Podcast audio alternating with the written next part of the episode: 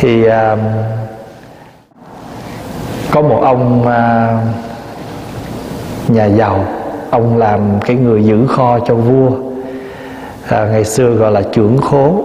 Trưởng khố tức là ông cai quản cái kho của của của à, của cung điện cung cung điện.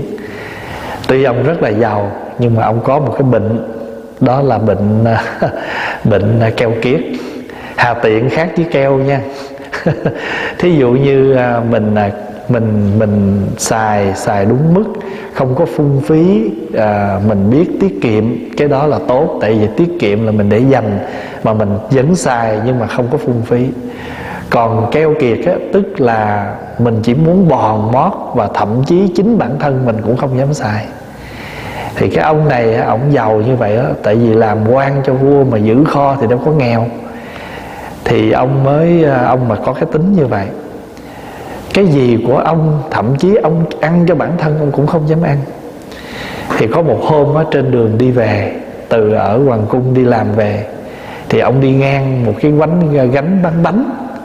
Thì ở bên ấn độ người ta có một cái loại bánh đường à, chiên bột lên rồi phết cái đường lên. Thì cái bánh đó là một đặc sản của tỉnh bihar.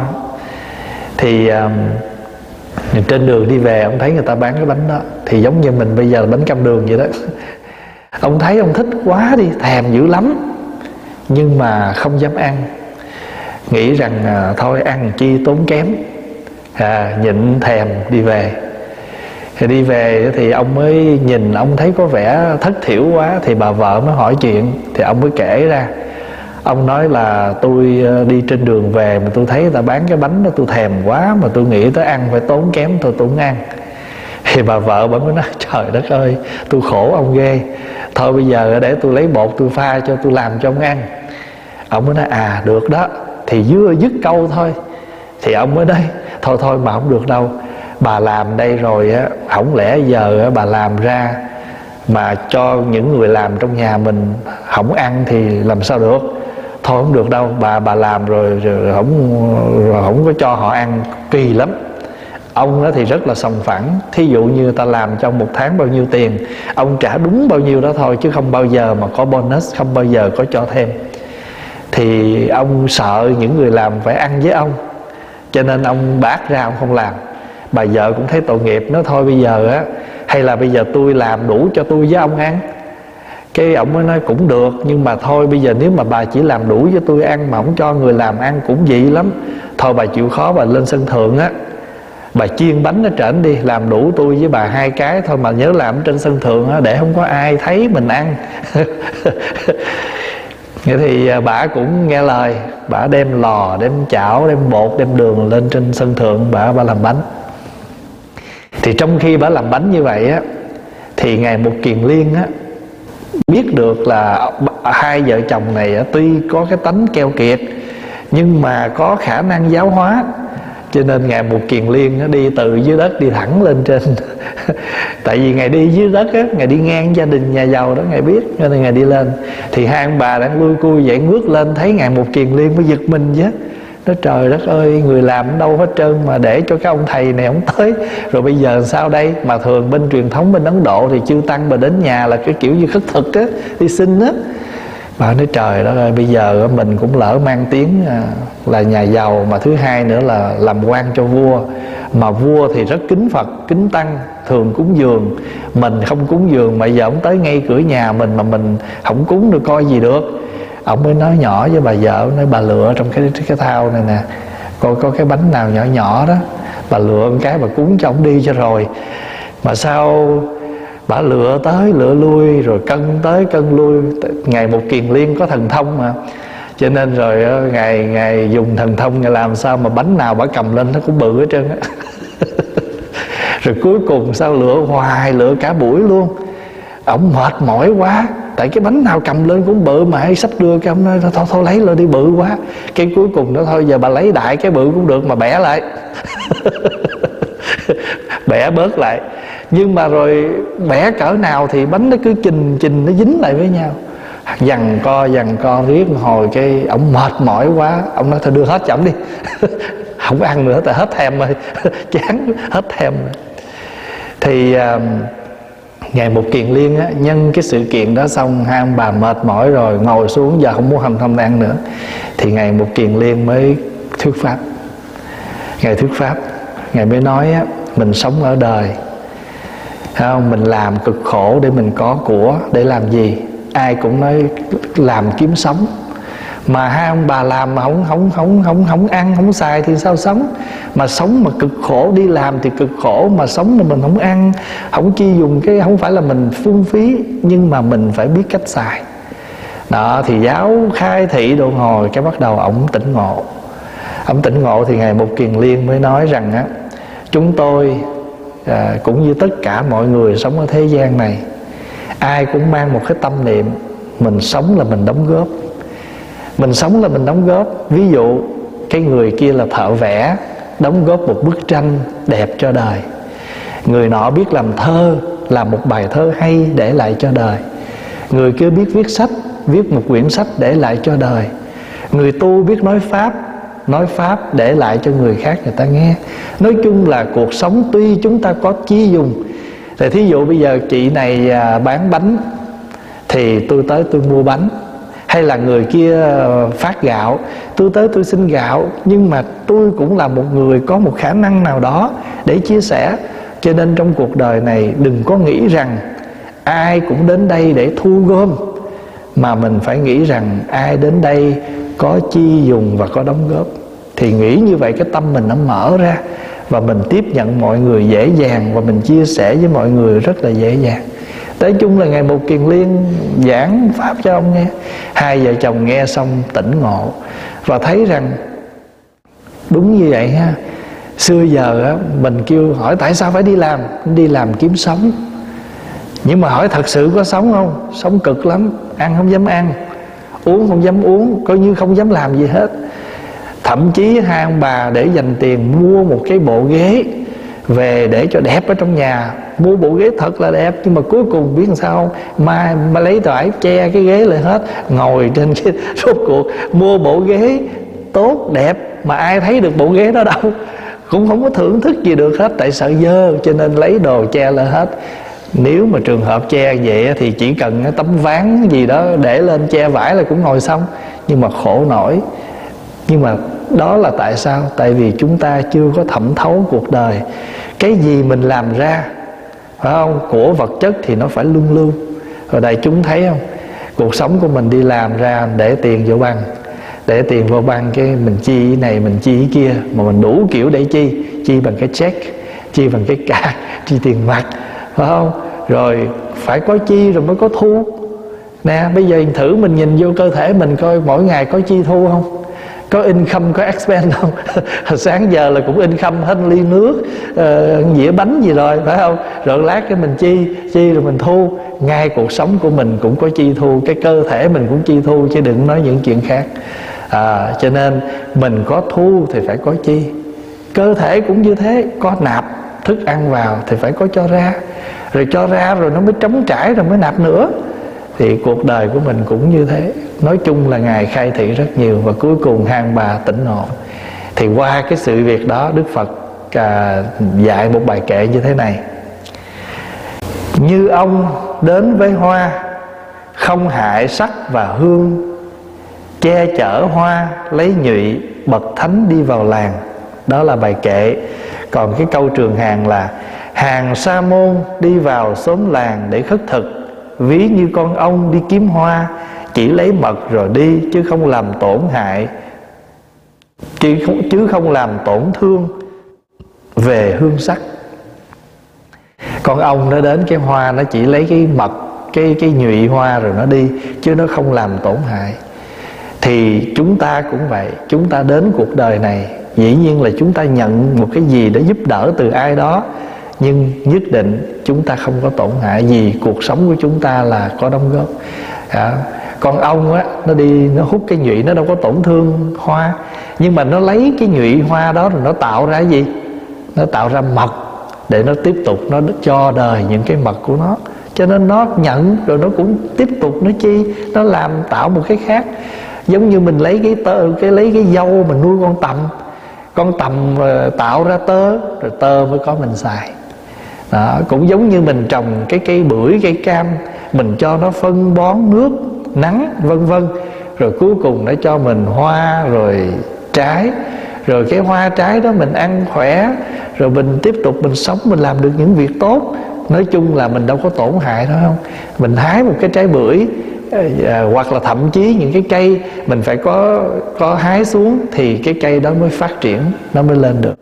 Đại ý là như vậy cho nên qua cái bài kệ này à, chúng ta thấy rằng á tất cả chúng ta đến cuộc đời này không ít thì nhiều chúng ta đều có một cái đóng góp gì đó cho cuộc đời.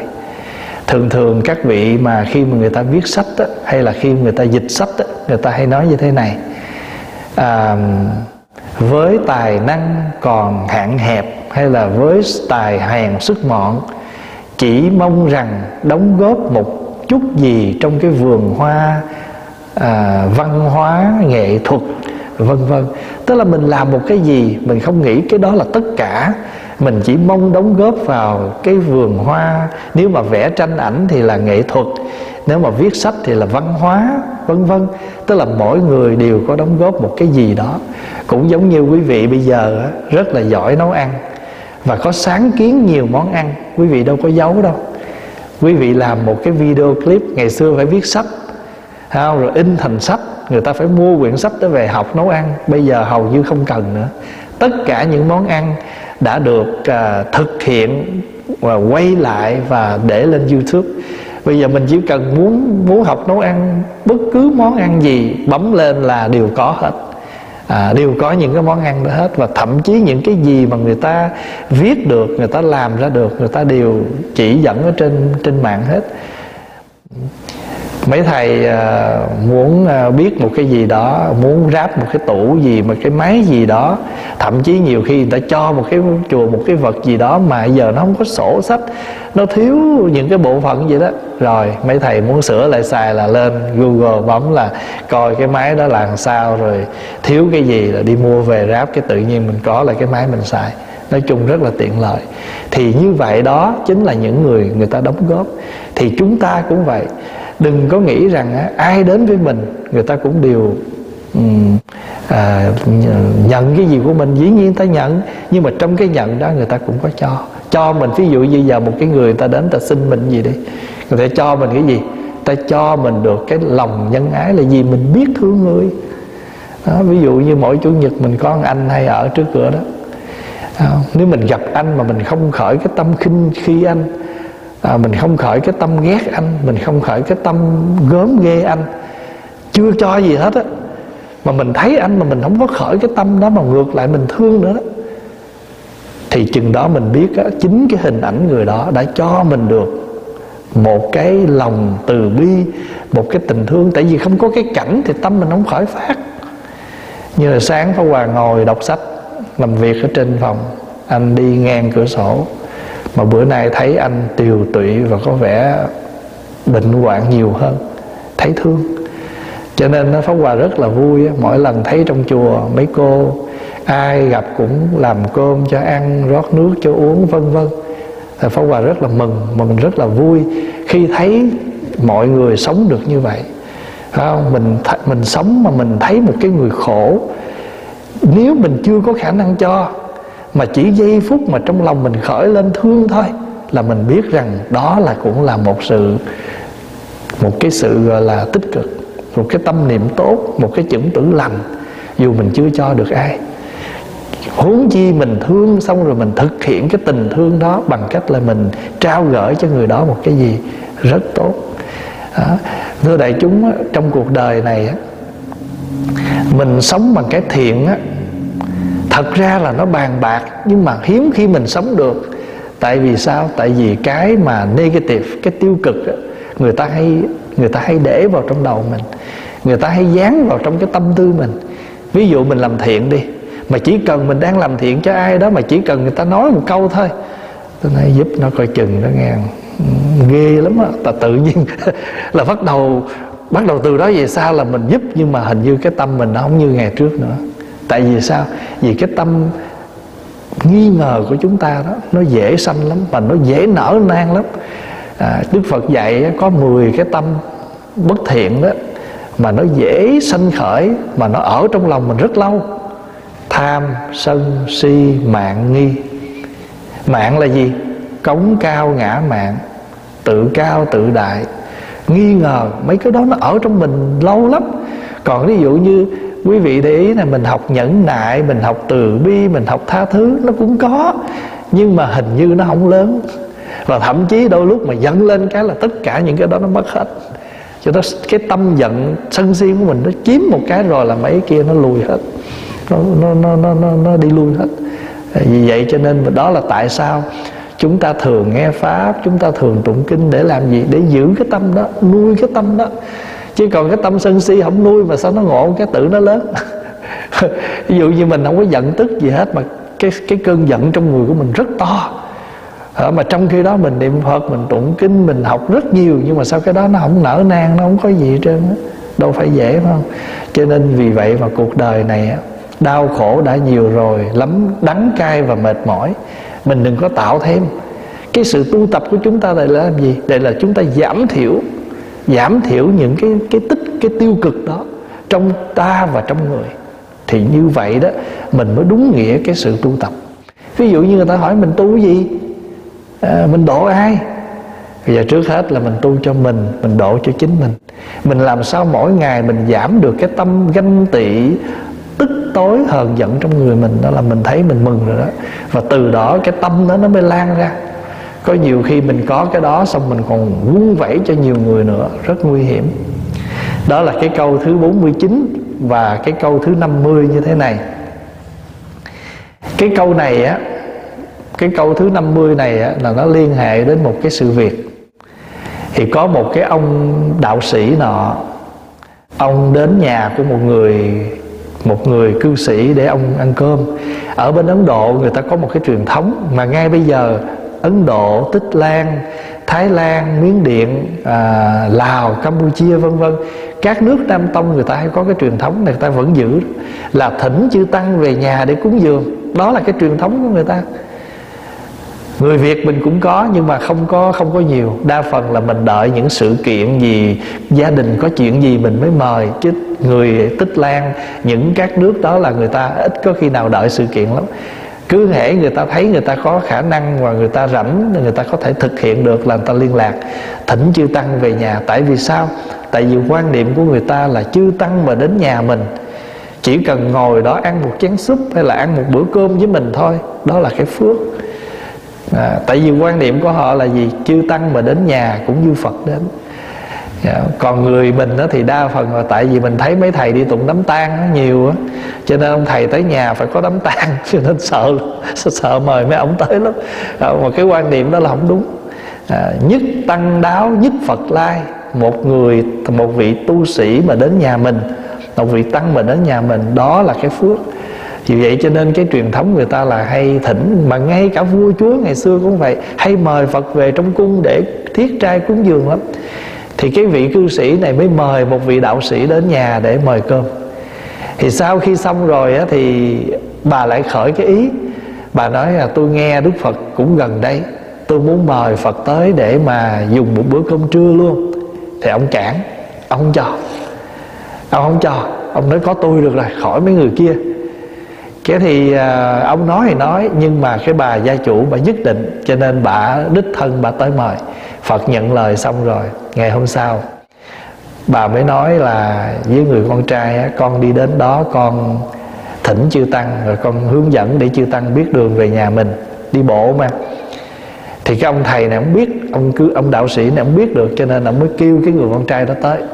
Ông dặn người con trai á là khi nào dẫn đường á nhớ đừng có dẫn đúng đường dẫn đi sao chỉ đi sao cho đi lạc á để mấy cái người này đi lạc đừng có tới thì khi mà đến nơi, thì cái sau bữa cơm rồi thì theo cái truyền thống của Phật á, là hễ mà sau khi bữa cơm rồi đó, thì Phật phải nói một bài pháp.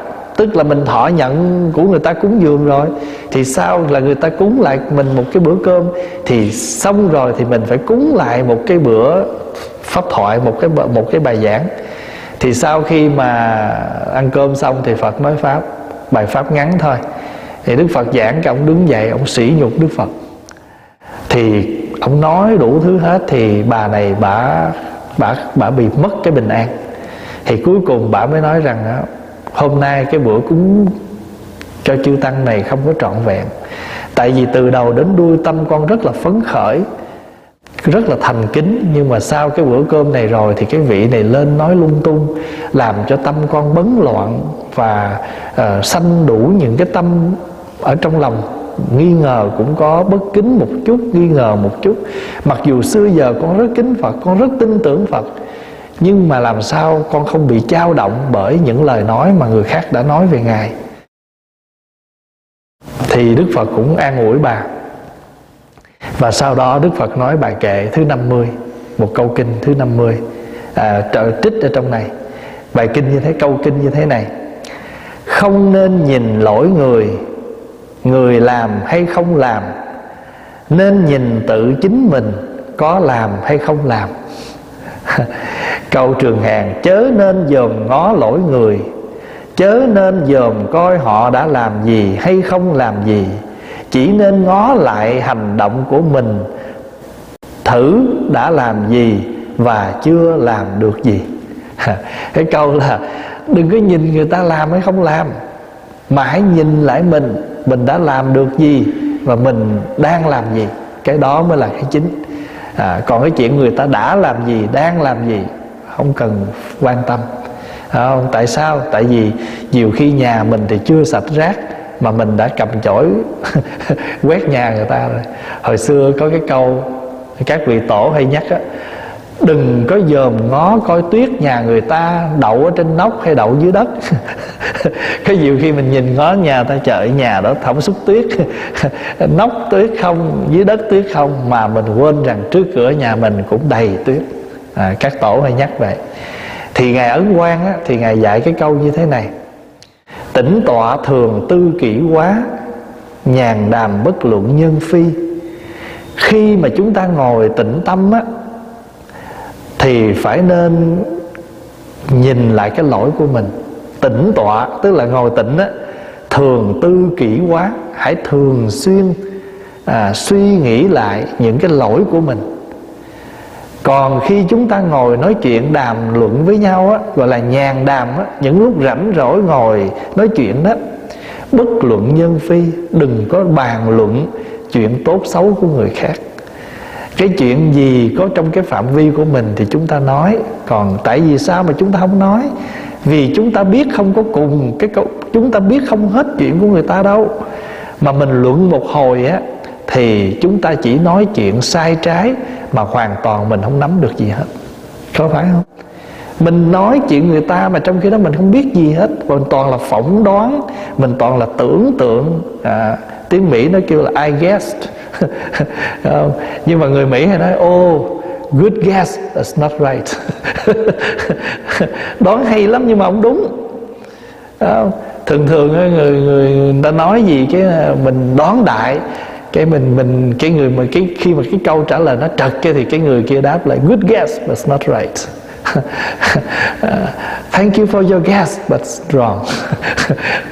Thành thử ra mình nhớ là ngày xưa có một cái vị cũng nhắc mình trong cái ờ, pháp hòa nhớ mà, tăng quảng thượng, ông nói câu thùy nhân bối hậu, vô nhân thuyết, na cá nhân tiền bất thuyết nhân.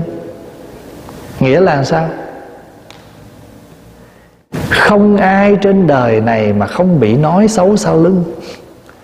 Chẳng qua trước mặt mình họ không nói thôi. nhiều khi họ họ họ họ ngồi với mình, chơi với mình vậy chứ sau lưng mình nó nói gì mình đâu biết, phải không? Thành thử ra nói vậy biết chi không? An ủi. Lỡ mà nghe ai nói gì mình thì đúng rồi. Có ai nói xấu mình trước mặt đâu, nói xấu nói xấu sau lưng. Thùy nhân bối hậu, vô nhân thuyết. Bối là lưng. Bối hậu là sau lưng đó. không có ai mà không nó không bị nói sau lưng hết á na cá nhân tiền, bất thuyết nhân. Trước mặt mình, chẳng qua là trước mặt mình, họ không nói thôi. Cho mình hiểu được như vậy thì thì đại chúng nhớ là nó có một cái điều đặc biệt là trong cái bài kệ này, phẩm này là phẩm hoa mà cái bài kệ này không thấy gì có hoa, mấy phẩm trước có, hay mấy câu trước có. Thí dụ như câu vừa học nè, như ông đến với hoa có chữ hoa. Thấy không? Không hại sắc và hương, che chở hoa lấy nhụy, bậc thánh đi vào làng. Thì đã là phẩm hoa thì mỗi câu gì ít nhất cũng phải có chữ hoa. Mà riêng cái câu này không có chữ hoa. Không có câu gì chữ hoa hết. Không nên nhìn lỗi người. Người làm hay không làm. Nên nhìn tự chính mình có làm hay không làm. Như vậy thì thưa đại chúng, cái hoa đây có không? Có. Cái hoa này là hoa gì? Đây là cái hoa của kết quả của sự tu hành nó vô hình vô tướng.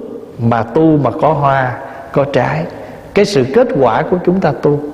Cho nên mặc dù câu này trong phẩm hoa và trên văn chưa chữ văn tự không có chữ hoa nhưng mà nếu chúng ta suy tư à, chúng ta quán chiếu thì chúng ta thấy rõ ràng nếu ai mà làm được như thế này thì quả thật đó là một đóa hoa. Đó hoa cho chính mình đó hoa cho mọi người và đó là cái kết quả. Phải không? Cho nên ngay cả ở trong kinh phạm võng bồ tát giới mà phần lớn là người xuất gia đều thọ hết. Các vị xuất gia nào mà thọ tu theo phật giáo đại thừa bắc truyền á là khi thọ tỳ kheo giới thì đều có thọ à, thọ bồ tát giới. Thì trong bồ tát giới á, là gồm có 10 giới trọng 48 giới khinh. Và trong đó có một cái giới nặng đó là gì? Nói lỗi của tứ chúng. Ở trong giới gọi là đi rao lỗi. Thưa đại chúng nếu nói vậy nó không lẽ cái người đó có lỗi không cho tôi nói? Đại chúng phải nhớ chữ rao lỗi. Người ta có lỗi, mình có quyền nói, nhưng mà nói như thế nào? Bằng cách là mình trực tiếp. Huynh sư huynh, sư đệ, sư muội, hay là chú, cô gì đó không biết. Mình trực tiếp mình nói, tôi nghe sự việc nó như vậy, có đúng không? Hay là hôm nay thầy làm cái đó không có đúng? À, sư kia nói điều này không có hay. Mình trực tiếp mình đóng góp để làm gì? Để thể hiện cái tinh thần lục hòa là giới hòa đồng tu. Giới hòa đồng tu á, là chúng ta phải nhắc nhở với nhau để lỡ trong chúng những người cùng tu với nhau. Chúng ta nhắc nhở. Còn nếu như mình thấy cái lỗi người đó mình không chỉ dẫn nhưng mình đi rỉ tai mình đi phô trương, mình mình viết bài, mình nói những cái, đó là gọi là một hình thức rao lỗi. Chữ rao là mình đi rao bán, mình đi rỉ bên ngoài, mà trong cái đó mình không xây dựng, mình không đóng góp. Thành thử ra cái cái thiết thực là tại vì sao? Tại vì cái tâm của bồ tát là tâm từ bi. Tâm từ bi mà mình đóng góp cho người kia, mình nói với người kia là bằng tất cả lòng thương của mình chớ không phải là vì cái sự ghét canh cho nên thay vì mình đi rỉ tai mình nói nói xấu mình đi rỉ tai đó là rau đó. Cho nên trong kinh, trong giới nói rất rõ là không được, mình không nên rao lỗi của tứ chúng. Trong đó là tỳ kheo tỳ kheo ni, cư sĩ nam, cư sĩ nữ, hay là sa di sa di ni, bốn chúng xuất gia, đệ tử của phật. Hay là bốn chúng, trong đó có hai chúng xuất gia và hai chúng đệ tử của phật không nên nhìn lỗi người người làm hay không làm. Nên nhìn tự chính mình có làm hay không làm. Có khi mình không bao giờ mình làm được như người ta làm. Nhưng mà mình làm gì? Đi bán bổ, đi à, rêu rao, đi nói xấu, đi nói lỗi. Thì cái đó không có đúng cái tinh thần của người đệ tử Phật. Người đời mà ta còn không làm, huống chi là người tu không? cái căn bản thí dụ bây giờ mình có nói pháp hay là mình không nói pháp gì không cần biết nhưng mà cái căn bản nhất người đời mà ta còn có được cái ý niệm là không được không nên đi nói xấu người khác huống chi là mình mang cái hình tướng của người đệ tử phật không? cho nên đó, cư sĩ mà các vị cư sĩ đệ tử phật cũng vậy người xuất gia cũng vậy cho nên có một vị tổ ngài một vị tăng ngài nói cái câu này nó cũng có cái lý khi nào mà tăng khen tăng chừng đó đạo phật mới hưng thịnh. Tăng khen tăng là sao? Người tu khen người tu. Còn nếu mà khi nào mà tăng mà đi phỉ bán tăng thì coi chừng à, nhiều khi đâu có ai làm gì cho đạo mình bị sa sút đâu chỉ cho những người nhà của mình với nhau. À, ví dụ như mẹ mà đi nói xấu con là không được rồi phải không? Dù con mình có hư xấu cỡ nào người mẹ cũng tự cảm nhận điều đó và chuyển hóa và dạy dỗ. Thậm chí con mình nó xấu thiệt đó nhưng mà nghe người khác nói xấu con mình thôi như là dao cắt vào tâm chứ đâu có ai mà đi nói xấu con mình.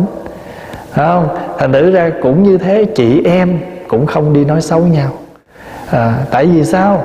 Tại vì mình làm cái điều đó nó không có dễ thương nó không có đẹp à, hồi nãy mình đọc kinh diệt trừ phiền giận không? À, cái người kia lời nói không dễ thương hành động không dễ thương mà trong tâm cũng không còn gì để thương. Mình phải thương dữ nữa tại vì một con người như vậy là một con người rất đau khổ.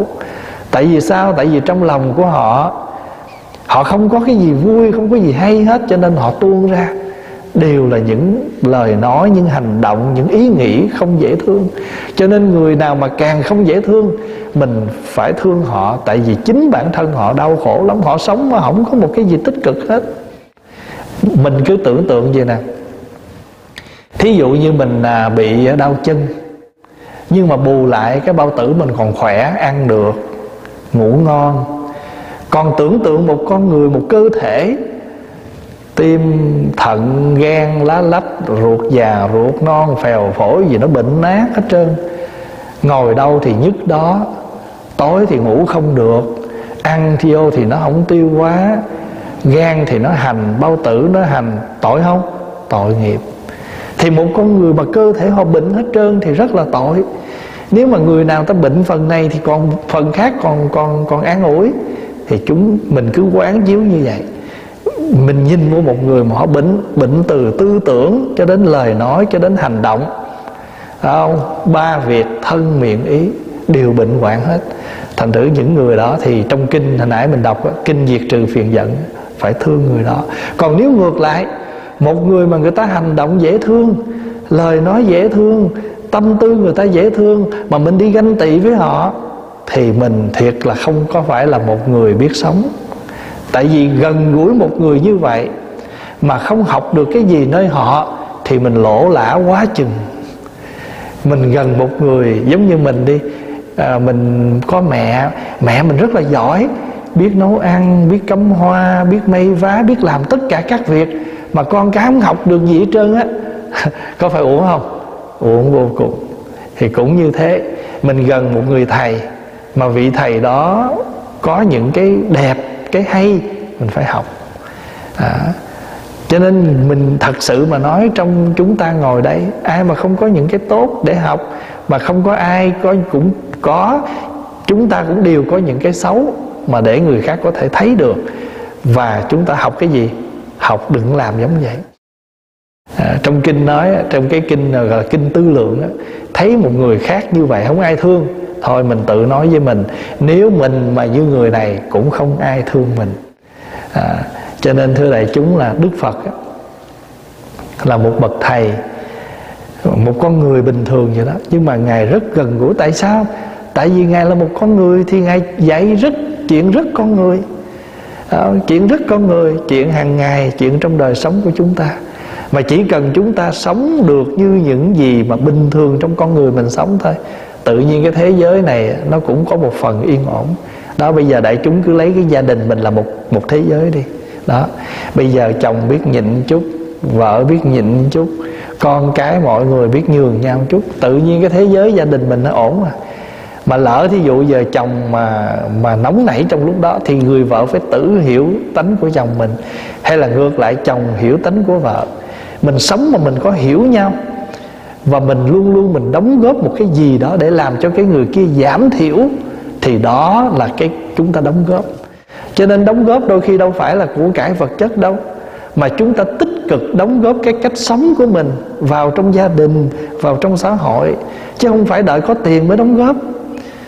Chỉ cần mà giống như ờ, hàng tuần ờ, hồi nãy hôm qua pháp hòa có trả lời một phật tử, cái cái cô thì cũng mới nói, thầy ơi nếu mà con đi làm tình thiện nguyện viên, mà con không làm ở trong chùa, mà con đi vô nhà dưỡng lão, đi vô bệnh viện, đi tới những hội từ thiện, con làm được không? Có phước không? Pháp hòa nói phước giống nhau. Tại vì sao? Tại vì đó là từ cái tâm thiện của mình muốn đóng góp. Chứ đâu phải mình vô chùa mình làm mới có công đức, mà mình đi ra ngoài mình làm không có đâu, bất cứ ở đâu. Đây, một lát quý vị ra đường, thấy một cái người đó, họ họ đi, họ họ dấp té mình đỡ họ hoặc là mình thấy một miếng miếng chai ở bên đường mình lượm lên để người ta khỏi đạp. Đó. một cái chỗ đó là rất là nhiều đinh mà thấy xe người ta quẹo vô đó mà không ra là mình không biểu người ta ra điên lát người ta, ta lũng bánh xe tội người ta. Mà nhất là ở những nơi xa xôi nữa lỡ bánh xe người ta bị lũng bị bể rồi ai vá chỗ đâu mà sửa vân vân. Hoặc là mình đi đường mình biết cái khu đó, đó cái khu cái con đường đó nó ít có những cây xăng dặn người ta trước nhớ đổ xăng cho đầy nha từ đây tới đó là khoảng bao nhiêu cây số đó bao nhiêu tiếng đồng hồ đó không có cây xăng. Chỉ cần một cái tâm niệm, một cái quan tâm như vậy thôi, đều là những hình ảnh của sự đóng góp hết. Đâu có tốn đồng xu cắt bạc nào đâu mà chúng ta không làm. Phải không? Cho nên qua hai cái câu này 49 và 50 49 là mình đến mình đóng góp, thì qua bên này cũng là một hình thức đóng góp nhưng mà cái sự đóng góp tích cực bằng cái hành động của chúng ta bằng cái hành động của chúng ta là nhìn lại cái gì chúng ta đang làm và đã làm và đang làm mà thay vì mình chỉ rành rõi chuyện của người khác. À, mà cái đó đôi khi có những điều chúng ta nói nhưng mà chúng ta phải biết nói cái gì nói ở lúc nào để cho sự việc nó tốt hơn. À, ví dụ như mình thấy người ta đang nóng tức mình biết cái điều họ nóng tức là đúng rồi mà thậm chí mình còn biết được nữa đó. Nhưng thôi để qua cái này đi chứ giờ nói nữa là không được. Ông đó ông đang đánh con ông quá chừng lại mình nói thêm nữa thằng nhỏ bị đòn hơn nữa. Mà trong cái cơn tức giận có thể cái người đó không kềm chế được. Có thể mạnh tay hơn à, tổn thương đến đến đứa nhỏ. Và thưa đại chúng cái tổn thương tinh thần nó còn nặng nề hơn tổn thương thể xác nữa. Tại vì cái thể xác mình cần một khoảng thời gian thôi là mình sẽ được lành lặn bình phục. Nhưng mà mình tổn thương trong tâm lo hồn của mình rất là khó. Vì vậy cho nên chúng ta sống với chúng ta cần phải tư duy quán chiếu à, giảm thiểu cái lối sống mà chúng ta luôn luôn làm khổ người khác bằng lời nói bằng hành động bằng cử chỉ của mình thì qua hai câu kinh này Pháp Hòa xin à, chia sẻ với đại chúng. À, mong à, chúng ta à, ứng dụng dù ít hay nhiều gì trong cuộc sống này thì tự nhiên chúng ta thấy rằng mình đã đóng góp à, được một cái gì đó cho đời sống của mình và những người xung quanh đặc biệt là những người có duyên với đời này. Quý vị thấy trước sau gì rồi chúng ta cũng ra đi nhưng mà nếu chúng ta ra đi mà chúng ta để lại một chút gì cho đời khi nhắc tới người ta còn nói ồ người đó như thế này người đó như thế kia. Thì tự nhiên nó vẫn hay hơn.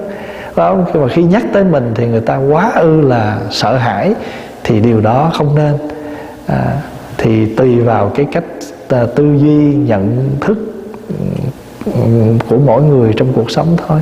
Thì lời Phật dạy thì là như vậy rồi chúng ta tự à, tiếp nhận và tự mình điều phục để làm sao cuộc sống của mình mỗi ngày có được cái tươi đẹp và ý nghĩa.